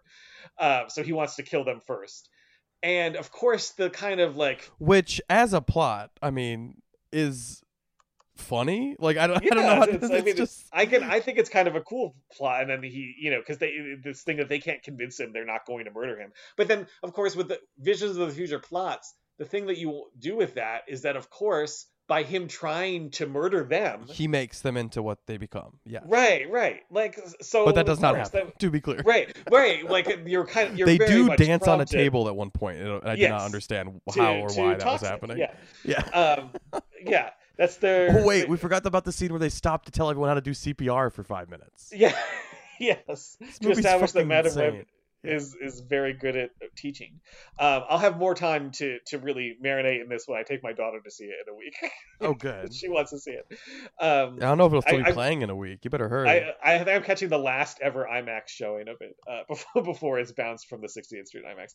Um, well, that's, and I had to warn her. I had like I warned her beforehand. I was like, I saw this movie. It's not inappropriate. I don't think it'll be too scary for her. but you. it does suck. But yeah, well, just more than I was. I don't even want to editorial. I was just like, but the trailer might lead you to believe that you're going to see like three different Spider Girls flipping around the city, and that's like not going to happen. Just so you know, you you're going to see a movie where they showed Spider Girl could exist in the future but doesn't yet.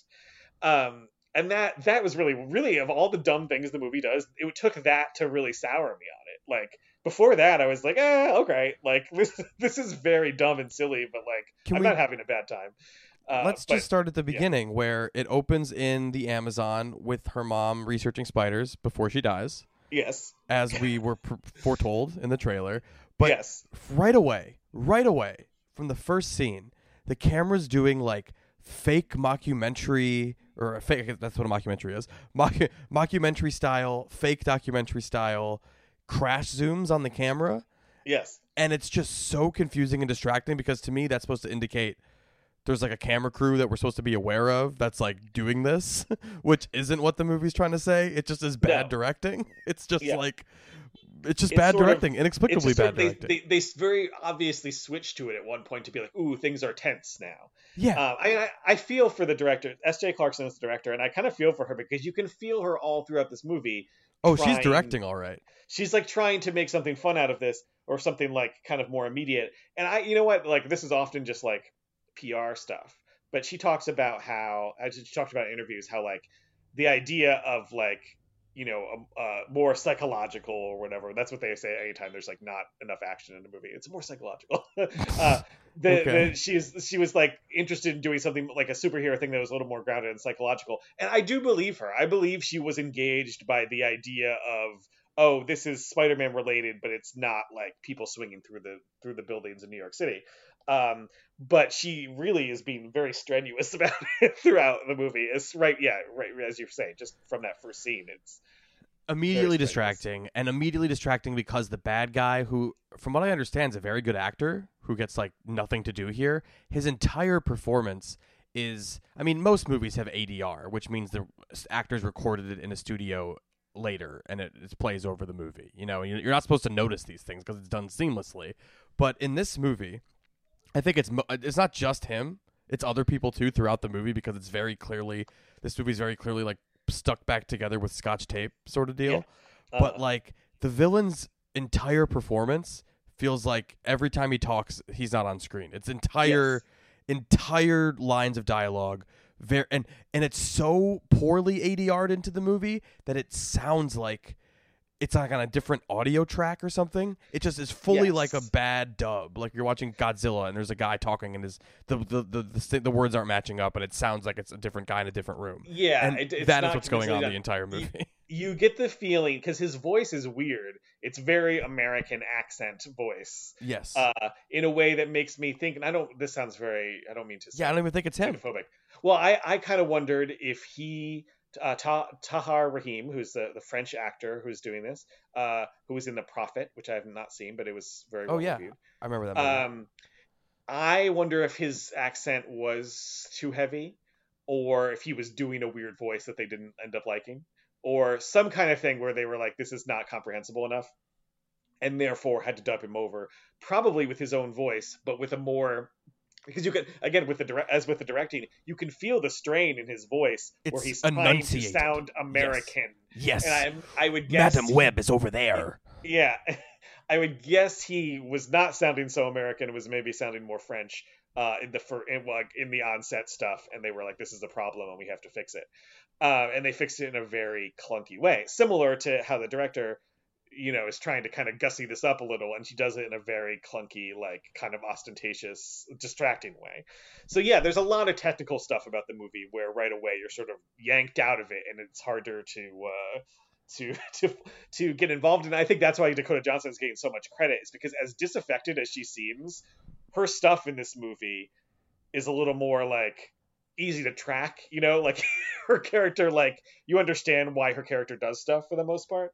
Whereas the bad guy, it's fairly incomprehensible, like why. Oh yeah. this So happening. mom gets doesn't get bitten by the spider, but she gets shot by the guy because he's trying to steal He's- the spiders or yes. something. And then they the the spider people of the Amazon, The Aranyas, uh, the spider yeah. people in the trees, yes, who look like uh, Spider-Man, but yes. don't also. Yeah.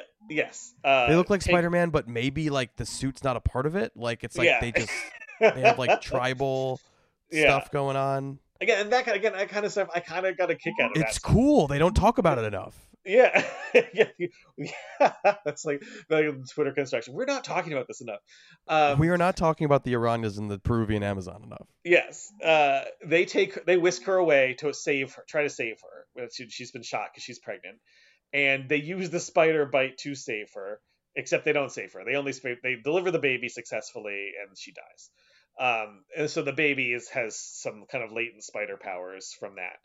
Um, and then they we jump forward to 2003 th- uh, 30 years later when when dakota johnson's character that baby is all grown up into dakota johnson and she's sort of a jaded paramedic who's been through the foster system and is simultaneously sort of like jaded like i don't i don't really have parents and also saying eh, it's not so bad being a foster kid weird kind of uh angling they're doing where it's unclear as to if she had proper foster parents I don't even remember how she, the inciting incident. Just like she's on the, same train as these people or something, which is she's on what the with the girls yeah. I'm trying to remember how any of this comes into play. well it's they, just like they come she's on the together train. they, Yeah. it comes together gradually she she kind of crosses paths with each of them and then late and then yes they're they kind of are all seen to be drawn to the same commuter train um and Are they drawn to the same commuter train, or are they all traveling to the same place? I feel like, they're all well. They're, it's they're so all confusing. traveling. It's a kind of weird coincidence, like you know, woo woo kind of. Oh, we all wind up on the same at the same her place. web This connects means them all. something. Yes, because her web connects them all, and it's very. It's like very. You know, again, very much describes some of the weirdness of this movie. That watching this, watching them on the commuter train. I the ads posted on the commuter train. I was like, oh, I remember. That's like a subway ad from 2003, straight up. Like, there's a New York Cares uh, yeah. coat, so, winter So coat you're really they nailed the period details. Well, and, and at the same time, it's a train that isn't a New York. Uh, It's a Metro commuter North rail train. train. It's not a Metro. It's like not a Metro North train at all. got. Uh, like it's like not in the st- in the actual style of it. It's like this is clearly shot in another city because they don't even have a model of what the train looks like. Uh, perfect encapsulation of the weird mix of like uh, really spot on period details and also we don't care that this doesn't look like the train that that is used in New York. But yeah, they all wind up on a train eventually. It takes a while. of, uh, what happens before then? Like I don't even remember. she like well she has her whole you know you're introduced to her Oh yeah, she has her uh, on- on the job. A few She- what- she has her Pepsis that she doesn't drink because Dakota Johnson obviously has beef with Pepsi, and they were like, "We made this deal with Pepsi," and she's like, "I never fucking signed on on that. I'm Yeah, not going to drink Pepsi is- on screen." She's handed several Pepsis, refuses to open anyone. yes, they make reference to her holding Pepsi, but also to not, her not really wanting to drink it. There's a Mountain Dew Code Red can that's period accurate. Don't worry, I checked. Um, yes. yeah, uh, you see, so she you Mike her Epps is her boss. He dies. Yes, he's introduced uh, five minutes before he dies. You you meet her and Adam Webb, uh, not Adam Webb, uh, Adam Scott, who is uh, a great name for a character, by the way. yeah, who's uh who's clearly Ben Parker, uh, P- Peter Parker's uncle. She he's like her only friend basically. Uh, then she has an accident, uh, a near death experience where she like kind of dies and comes back, and that's when her powers are activated. So it's like a while before her powers actually, you know, Also flick. And convoluted then- and like I don't really understand why being near death would trigger it that way. Like why why it took that right moment. no But they don't ever explain fine. that and Fine. also even the mechanics of how the powers work it's basically Nicolas Cage's power in Next. You ever see that Next? Yes. Nicolas Cage. Yeah, of course. We all did. Everyone did. Next Mania, 2007. Um, also keeping this movie well within the 2000s. I get Uh, next confused with Push. Chris. yeah. That's a movie I do not remember very well at all, but I definitely saw at Union Square. Um, but yeah, she has the next powers, and the the other thing the movie does that's kind of dumb and like it's kind of fun to watch, but it's like frustrating that they keep doing it. Is that it takes them a long time for her to get what what's happening. There's like three That- or oh, four scenes yeah. where she's like, "Wait, didn't you already say that?" It's like you're not getting that you're having visions of the future. Haven't you ever seen a movie like Next? Yeah, Where- she's constantly seeing people like die in front of her, but then they're actually right there, and she's like, Right. "Wait, didn't we have this conversation? Weren't you dead?" Like she can't Yeah. figure it out. Yeah, Yeah, yeah. So I there's think a I turned to you at one point and go, "Is this gonna happen forever?" Because Yeah, it was it was on the gonna keep- train. Yes. what was Yeah, the part I did that for? Please tell me. Yeah, that was it. Was it was the part in the train because she has visions of each individual girl being killed by the by the bad Spider-Man, It takes like six minutes. It just keeps You're- happening. and like and it's all anchored with this non sequitur of this guy looking at her and going, "New York City's like a whole new kind of crazy these days," or whatever he says. Uh, and there's no reason for him to be saying that in the first place. It's so confused. It's like someone yelled something, and he's like, "Oh man, this is the craziest shit you've ever seen." And like, and this guy says this like three times to her. Um, I mean, I always I like you know weird time loopy visions of the future stuff. It's just not handled well. It Yeah. just started to try my patience, and it does get confusing how far into the future she's seen, how detailed these visions are, if she's expected to be able to change them, if she's seeing the future that will happen or the future that could happen. And they never really land on what what she's actually seeing. And I think it's supposed to be a little more mystical and woo woo than something that's really, you know, super nailed down. But it's very it's very loopy, and it takes a long time for them to finally be like, okay, all these girls are now in the same place. She's trying to protect them. They're on the run from bad Spider-Man, which is a good. That's a perfectly fine hook for a movie. I did think I, I read some review that was like, "There's no reason for there to be three of these girls." It really uh, would actually would make way more sense if there was just one, which Yeah. I think is also probably true. But it's kind of fun to have like three girls bickering with each other rather than just one. Yeah, Um, I can't. yeah. Go ahead. What, no, what I was happens just gonna, next? yeah, like it make it, the three girls makes way more sense if you have them all become different versions of Spider yeah, sure. If But there's a reason they're there. yeah, then if you don't, then it is just kind of extra character. So then she basically tells them to go hang out in the woods and don't do anything, just hide Yes. while I go do some shit that I don't really Yes. remember what it was. And they of course don't do that. They go to a diner where they decide they want to dance on a table because that's what teenage girls do, I guess, is they see boys and they go, You have to "What if we dance on a two- table?" This is 2003. Coyote Ugly was only three years earlier. It's still fresh in their minds. People are still really hot to trot in terms It of dancing on tables. It was a seminal movie for these girls. They would have seen Coyote Ugly when they were 14. They're 17 now. They've always wanted to live their Coyote Ugly dreams. That to me makes perfect crystal you weren't clear. questioning that at all. 2000 anyone who was a young person in the 2000s understands. Um yeah, no, it's very and then they- then the movie just kind of is it am i wrong to say the movie just is re- from then on just repetitive nature of like she goes to save them she sees them die but she it's a future vision so then she actually they don't they don't die. But i can't stress enough that these are not action sequences. They are just scenes in which Dakota Johnson drives a car into the sky. It it happen, It doesn't. It happens twice, like an hour Yes. apart. It is Yes. incredible that the movie cannot come up with a second thing to happen to the bad guy other than oh, get hit by a car a second Yeah. time. The same taxi, or maybe it's an ambulance and then a taxi. I think it's a taxi it's a taxi, twice. taxi and then an ambulance. She does Okay. drive an ambulance through like a big wall, um, like in a parking garage. Um, I'll have so much. I'll be so much more clear once I see this second time. Yeah, I really want to Uh, get the details, but I want to stress a few things. One, no action spectacle. Two, the three Spider Women never get powers and are only seen in costumes during dream sequences.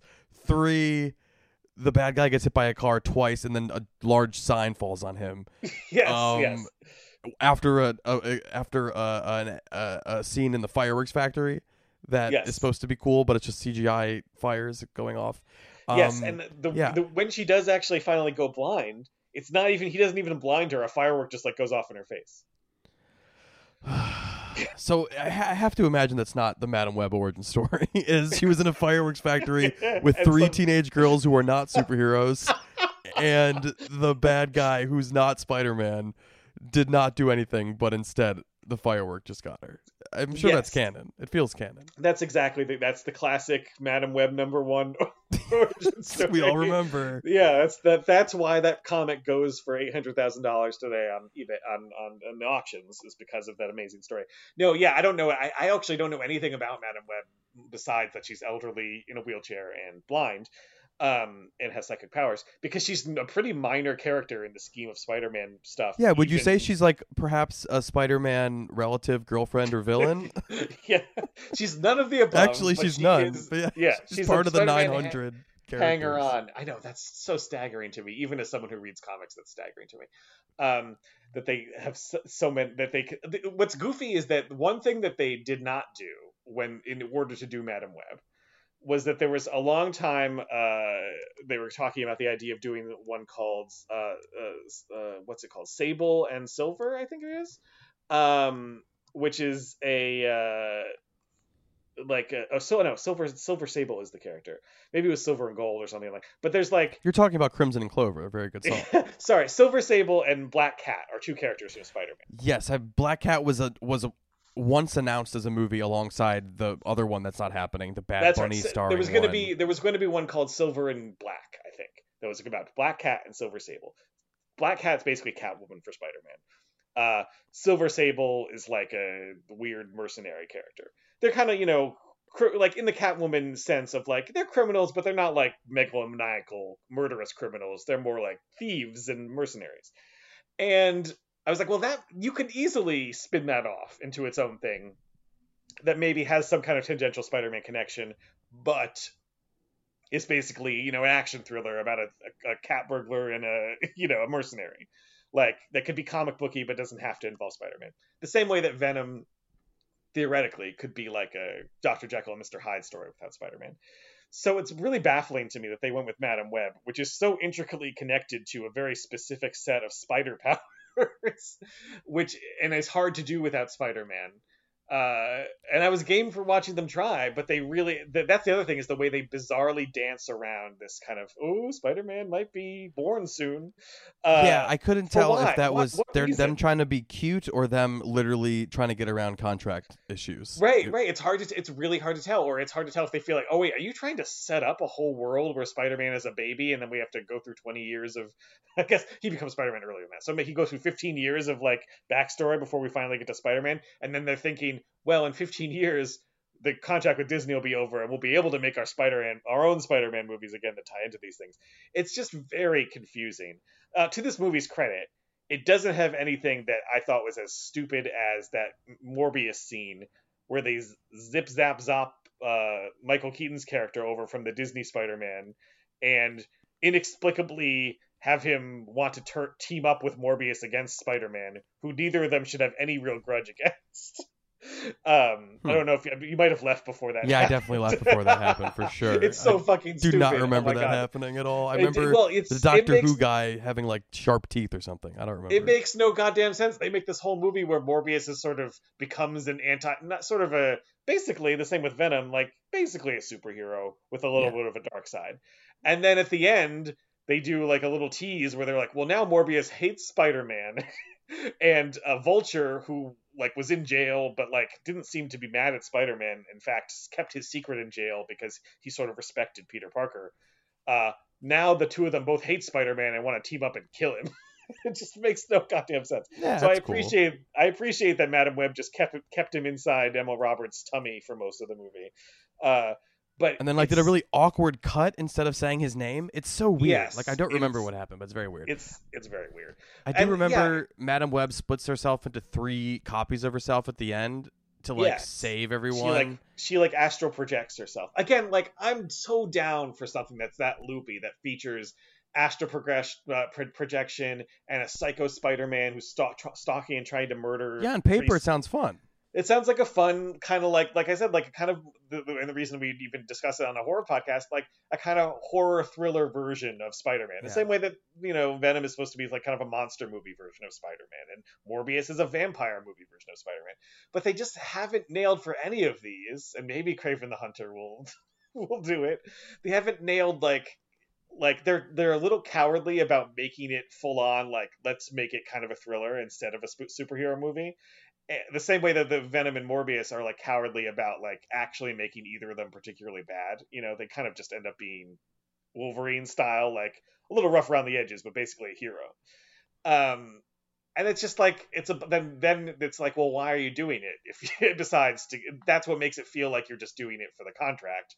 Uh, because you don't have someone going, oh yeah, I, I legitimately think you could make a cool horror thriller or a cool woo woo, you know, sci-fi thriller or whatever out of this material. Um, so it's just a huge bummer. And I like I would I really like the idea actually of uh, some of these movies only because there's a kind of spiteful part of me that's like, yeah, Marvel shouldn't get everything. Like, Yeah. the MCU should not be in charge of 80% of the superheroes that make movies. Like, this should not all be in Spider-Man movies that come out once every three years because Marvel's busy jerking around with all these other like mediocre movies. So I kind of like the idea of Sony getting Spider-Man. Let another studio survive. Uh, and I, I like the idea of the Scream Jazz aesthetic, but yeah, it doesn't really play.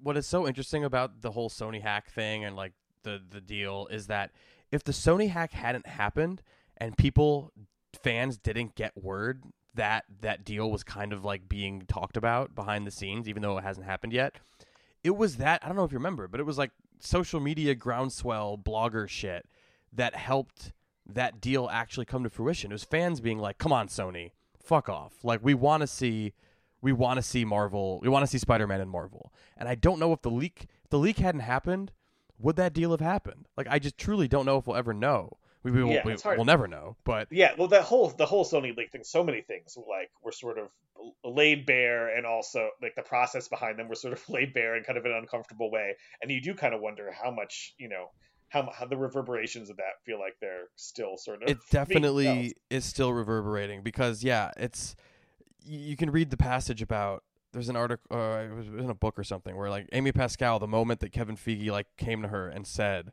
after the second Garfield movie like hey let us make these you guys, are fucking this up. Yeah, yeah, she famously uh, cried and threw a sandwich at him. Apparently, Yeah. like because Amy Pascal, like that's her legacy is like Spider-Man. yeah, yeah. So it must have been a hard thing to accept. But I do think for the fans or ultimately or whatever, that deal was what people wanted to the degree where, according to Joanna Robinson, Marvel, you know, put full production force behind making Spider-Man movies and only takes 5% back for themselves and Sony gets 95%. It's like a bad deal.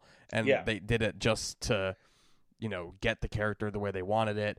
But it's Yeah. just so interesting to think about these reverberations and why we are where we are and why we're making movies about Spider-Man without Spider-Man in them. Yeah. It's a weird place to be. The movie doesn't work uh really at all, but God bless it. There's a real there's there's one funny joke that's like intentional, which is like I think they're like it's like her superhero origin story. It's just like, yeah, my mom died uh I was she was pregnant with me and she died. And it's just Yeah. I forget what the context is, but it's like a funny moment where yeah. There's a there's a funny moment at the baby shower too, where she like Yes. it's kind of puts her foot in her mouth in a in a kind of morbid and gruesome way. like, oh yeah, my mom Um, died during childbirth, but you'll be fine or whatever. Yeah, yeah. Sort of thing. Um, and I feel like that's exactly the kind of thing where you could have something that's a little more dark humored, a little more kind of genuinely off-putting, or, or you know, I don't know, just a little more. Th- These things are all just like, I mean, it's it's the why I feel comfortable taking my kid to see it. It's like pretty edgeless, you know, ultimately. Uh, but if you argue, like all the Marvel movies are pretty, you know, relatively family friendly, or or anyway, kids go to see them whether or not they're full of machine gun fire or not. So it does feel like there's an opportunity to do something different, and I think Spider Verse does a great job of going the other direction, where that's even more family friendly because it's it's animated and it's full of like gags and stuff. Um, and it's like so you can do these different versions of a character. It doesn't all have to be this is from ages this is for ages five to eighty five. You know, like you could have something that and not that the Spider Verse movies are for kids, but like they are partially for kids. They they have a kid appeal um, in a really fun way. I like would I'm delighted to take my kid to go see that. Like, what a, to see such like a good, well animated you know Spider Man movie. So I feel like there's room for on the other end of that spectrum to make something that's a little like darker or weirder around the Spider-Man characters, but they like kind of always chicken out because as much as this recreates the 2003 aesthetics, they still kind of want it to be something MCU-ish, you know, even though they're not good at recreating that. yeah. Oh man. Yeah. Uh, I didn't mention that the sign that falls on him is a Pepsi sign. Uh, Yes, the iconic Long Island Pepsi City, sign. the iconic Yeah. Long Island City Pepsi sign, which I lived blocks away from for years. Uh, the geography's all off though; it's not at all where it's supposed to be. Uh, right, yes. And it falls on him, and that's the big, the big third act moment. the, the Pepsi side kills him. Yeah. It's truly crazy. Um, yeah, it's a bad movie. Uh, but it was really fu- it was one of those bad movies that was kind of fun to watch in a room full of people laughing at it. So it's funny. Sony got tricked into re-releasing Morbius because there were so many memes and it went so viral that they were like, "We got to capitalize on this," and then it just bombed a second time. Um, Yes. Do you think they'll do that with Madame Web because it is having the same not. exact You know, trajectory? I as much as like I don't know how to put this without sound trying to sound like a know-it-all, but like okay, I saw someone. This is just a very this is a very niche complaint, but I saw someone saying like Sony clearly doesn't get internet culture because you know they thought Mo- Morbius was a meme, so they re-released it and it bombed, and then they have this thing that is a meme that's like the she was researching spiders in the Amazon with my mother just before she died, and they didn't they took the line out of the movie instead of like emphasize. People would have cheered. It's like first of all, no one's gonna make any fucking money off of keeping a shitty line from a trailer in a movie. Second, it's very obvious to me that that line in that trailer, though it's very very awkward, it's awkward because it was stitched together from like two different scenes. hundred percent. It's so, takes. and there's also people. So of course you're not going to keep it in the movie. Of course, like it's not shocking to me that it's not in the movie. I never. I was like watching it the first time people were laughing at it. I was like, yeah, this is like bad trailer stitching. It's not like a line from the movie. There's another badly edited clip that people are saying is emblematic of the bad editing in the movie, and I'm oh, like, with, with her, with her in the in getting Yeah. out of the thing. Yeah, that's not. I'm. I'm like I don't couldn't say for sure. Again, I'll know for sure when I go see it again with my child. Uh, I'm 90 percent sure. I think that you're right. That's just that's like a, a abbreviated clip for social media. It was not how it plays out in the movie. Yes. You got edited differently. People have, Yeah. th- in fact, the people saying that the Sony has no internet knowledge have no internet fucking knowledge. They have no idea right, right. You don't know how Yeah. these things are truncated for trailers or for clips or for whatever. Yeah. Uh, yeah, so that's like, I mean, like, and then you're in the position of being like, well, actually, that's not that bad, you know, like trying to say like, oh no, Madame Web is good, actually. I don't mean that. I just mean like have a little bit of savvy that you're not the smartest one in the room here. Um, similarly, the Morbius thing that, that was kind of baffling, but Sony has actually frequently re-released movies late in the run for reasons I don't I don't understand. I can't claim to have some kind of ac- business acumen to say, oh well, this is why they're doing this. But I'm 80% sure they did not re-release Morbius because of an actual meme. Uh, Gran Turismo was bumped back into a bunch of theaters, uh, like in September or October. They're just year. like was nuts. opportunistic about about Yeah. when there's openings. I guess. I think yeah. because Sony is one of the most theatrically minded studios, they don't have their own streaming service anymore. I think they sold off Crackle, or they don't they don't have much to do with Crackle anymore. So they don't have something that this is going to feed into. They keep stuff in theaters forever, and if they see a weekend where there's like some screens available, they randomly will push stuff back out on 800 screens for no reason. and I think that's what happened with Morbius. That's what happened with um, that's what happened with Gran Turismo. I remember um, this is going way back, like 2002, the original Spider-Man. I mean, that was a huge hit, but like over Labor Day, that movie and Men in Black 2 were re-released together as like a two for one double feature. I'll never forget it. I, Yeah. I vividly remember that. I probably went having seen both. it already. wasn't yeah it wasn't by popular demand it did not do well at all it was just like there's some screens available and we have a movie and it's not on video yet so we're going to push it back out um it's it's very frustrating in fact because i want to see the teachers lounge uh the, Mm. one of the nominees for the foreign language film and sony classics has it and I don't know if I just missed when it was at an AMC in the city, or if it just never went out to AM. Other other cities, it's played at multiplexes and stuff, but here it hasn't. So I'm like, I want, I you know, I would, I love to go out to the movie, so I would be happy to. I'm happy to go see it in the theaters, but it's only playing at the Village East like twice a day. But it's Thanks. also nowhere near coming to VOD where I could just pay ten bucks or twenty bucks to rent it. Uh, it's just very so like that's and that's Sony. Sony like keeps stuff out, off of VOD for longer than anyone else. Um, that's why it was also so funny when people are complaining about No Way Home going to VOD too early, that they were leaving money on the table because it went to VOD after like four months or whatever, because it was this huge hit. And it's like Sony is like the least bad about that, if you think that's bad. You know, like they keep stuff in theaters for a long time. So they probably will push Madame Web back out on a bunch of screens in the middle and on March 15th. I'm calling it now because there's not a lot coming out that weekend. They're going to put uh, Madame Web on 400 more screens, and a bunch of nerds on the internet are going to be like, they're doing this because they're misinterpreting our And it's like, no, they're doing this because like that's some kind of movie business shit you don't understand. Um, that's just a minor. It's again, it makes you sound like you think I think like I think Sony's geniuses and Madame Web is like a good thing, and I don't necessarily think that. No. I just uh, the smugness on Twitter and stuff like that is just unbearable sometimes. Like the people, everyone thinks everything's about what they're doing on the internet, and it just Yeah. absolutely is not. Yeah. Anyway, that's my weird mealy mouth defense of Madam Sony and Madame Web, even though they're clearly messing up at every turn.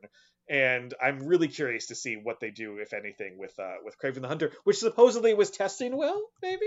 Yeah. Uh, which is seems hard to believe, but at the same time, I don't know. Maybe Venom maybe they 3 will do accidentally made a good one. I don't yeah. know about Kraven. Yeah, Venom 3 Then- will be fine. they do have J.C. Chandor and Kraven the Hunter. Maybe he made like a good, fun action movie. Like, who knows? Yeah, I think they would be better off like making trying to dis- disconnect it from Spider-Man Yeah. at that point. Like the tide has turned so much that Kraven the Hunter is going to be a standalone. What do you mean this is a Spider-Man villain? This is uh this is Braven the Bunter. I don't know. They're yeah. going to change Well, they even somehow. already kind of had that. You know, you you can tell that Johnson was told. And don't, you don't need to say a big make a big deal about this being a Spider-Man thing. You can tell they're trying to make it seem like the barrier of entry is low. You know, you, like some of her Yeah. stuff on talk shows was kind of like. I think people interpreted it as trying to distance themselves from superhero movies. What you could really, what she was saying really was, you don't need to see another movie before you see this movie, um, which is Right. true. You don't need, you don't need to because it is entirely disconnected. For, you know, it has no actual connection to Spider-Man. It just like is this weird free-floating thing that where Spider-Man is in someone's uterus for the entire movie, Oh brother. swinging around in there, as they say. Yeah, there were some really funny Letterboxd reviews. One of them being like, "Is Peter Parker in it?" And then it's like cuts to the amniotic sac on the floor. I guess so. yeah. and the other one was my lips clearly mouthing something completely different. I thought this was great. That's really Oh, good ADR that is- joke. we love to see yeah, it. that's funny. That was George Severus with the ADR joke and Chase Mitchell with the amniotic sac on the puddle on the floor joke. Um, great stuff. Check out Madame Web in theaters now, and check out the New Flesh Patreon for Drive Away Dolls and the Can We Remember What Happened in Trunk Locked In. I think there was a trunk, right? There was a I trunk I think she was it. locked in the trunk, but there's Yeah. I don't know. We'll get into it. Was she locked in, locked out? I don't remember. we'll no see. one can no one can say. We'll have to watch it again. Death is not the end. Beginning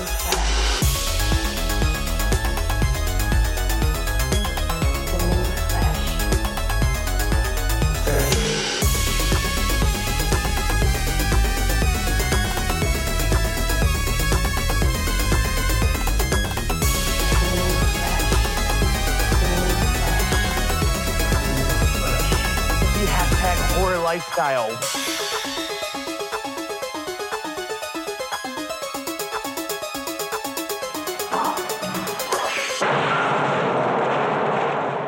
Forgive me if I don't stay around to watch. I just can't cope with freaky.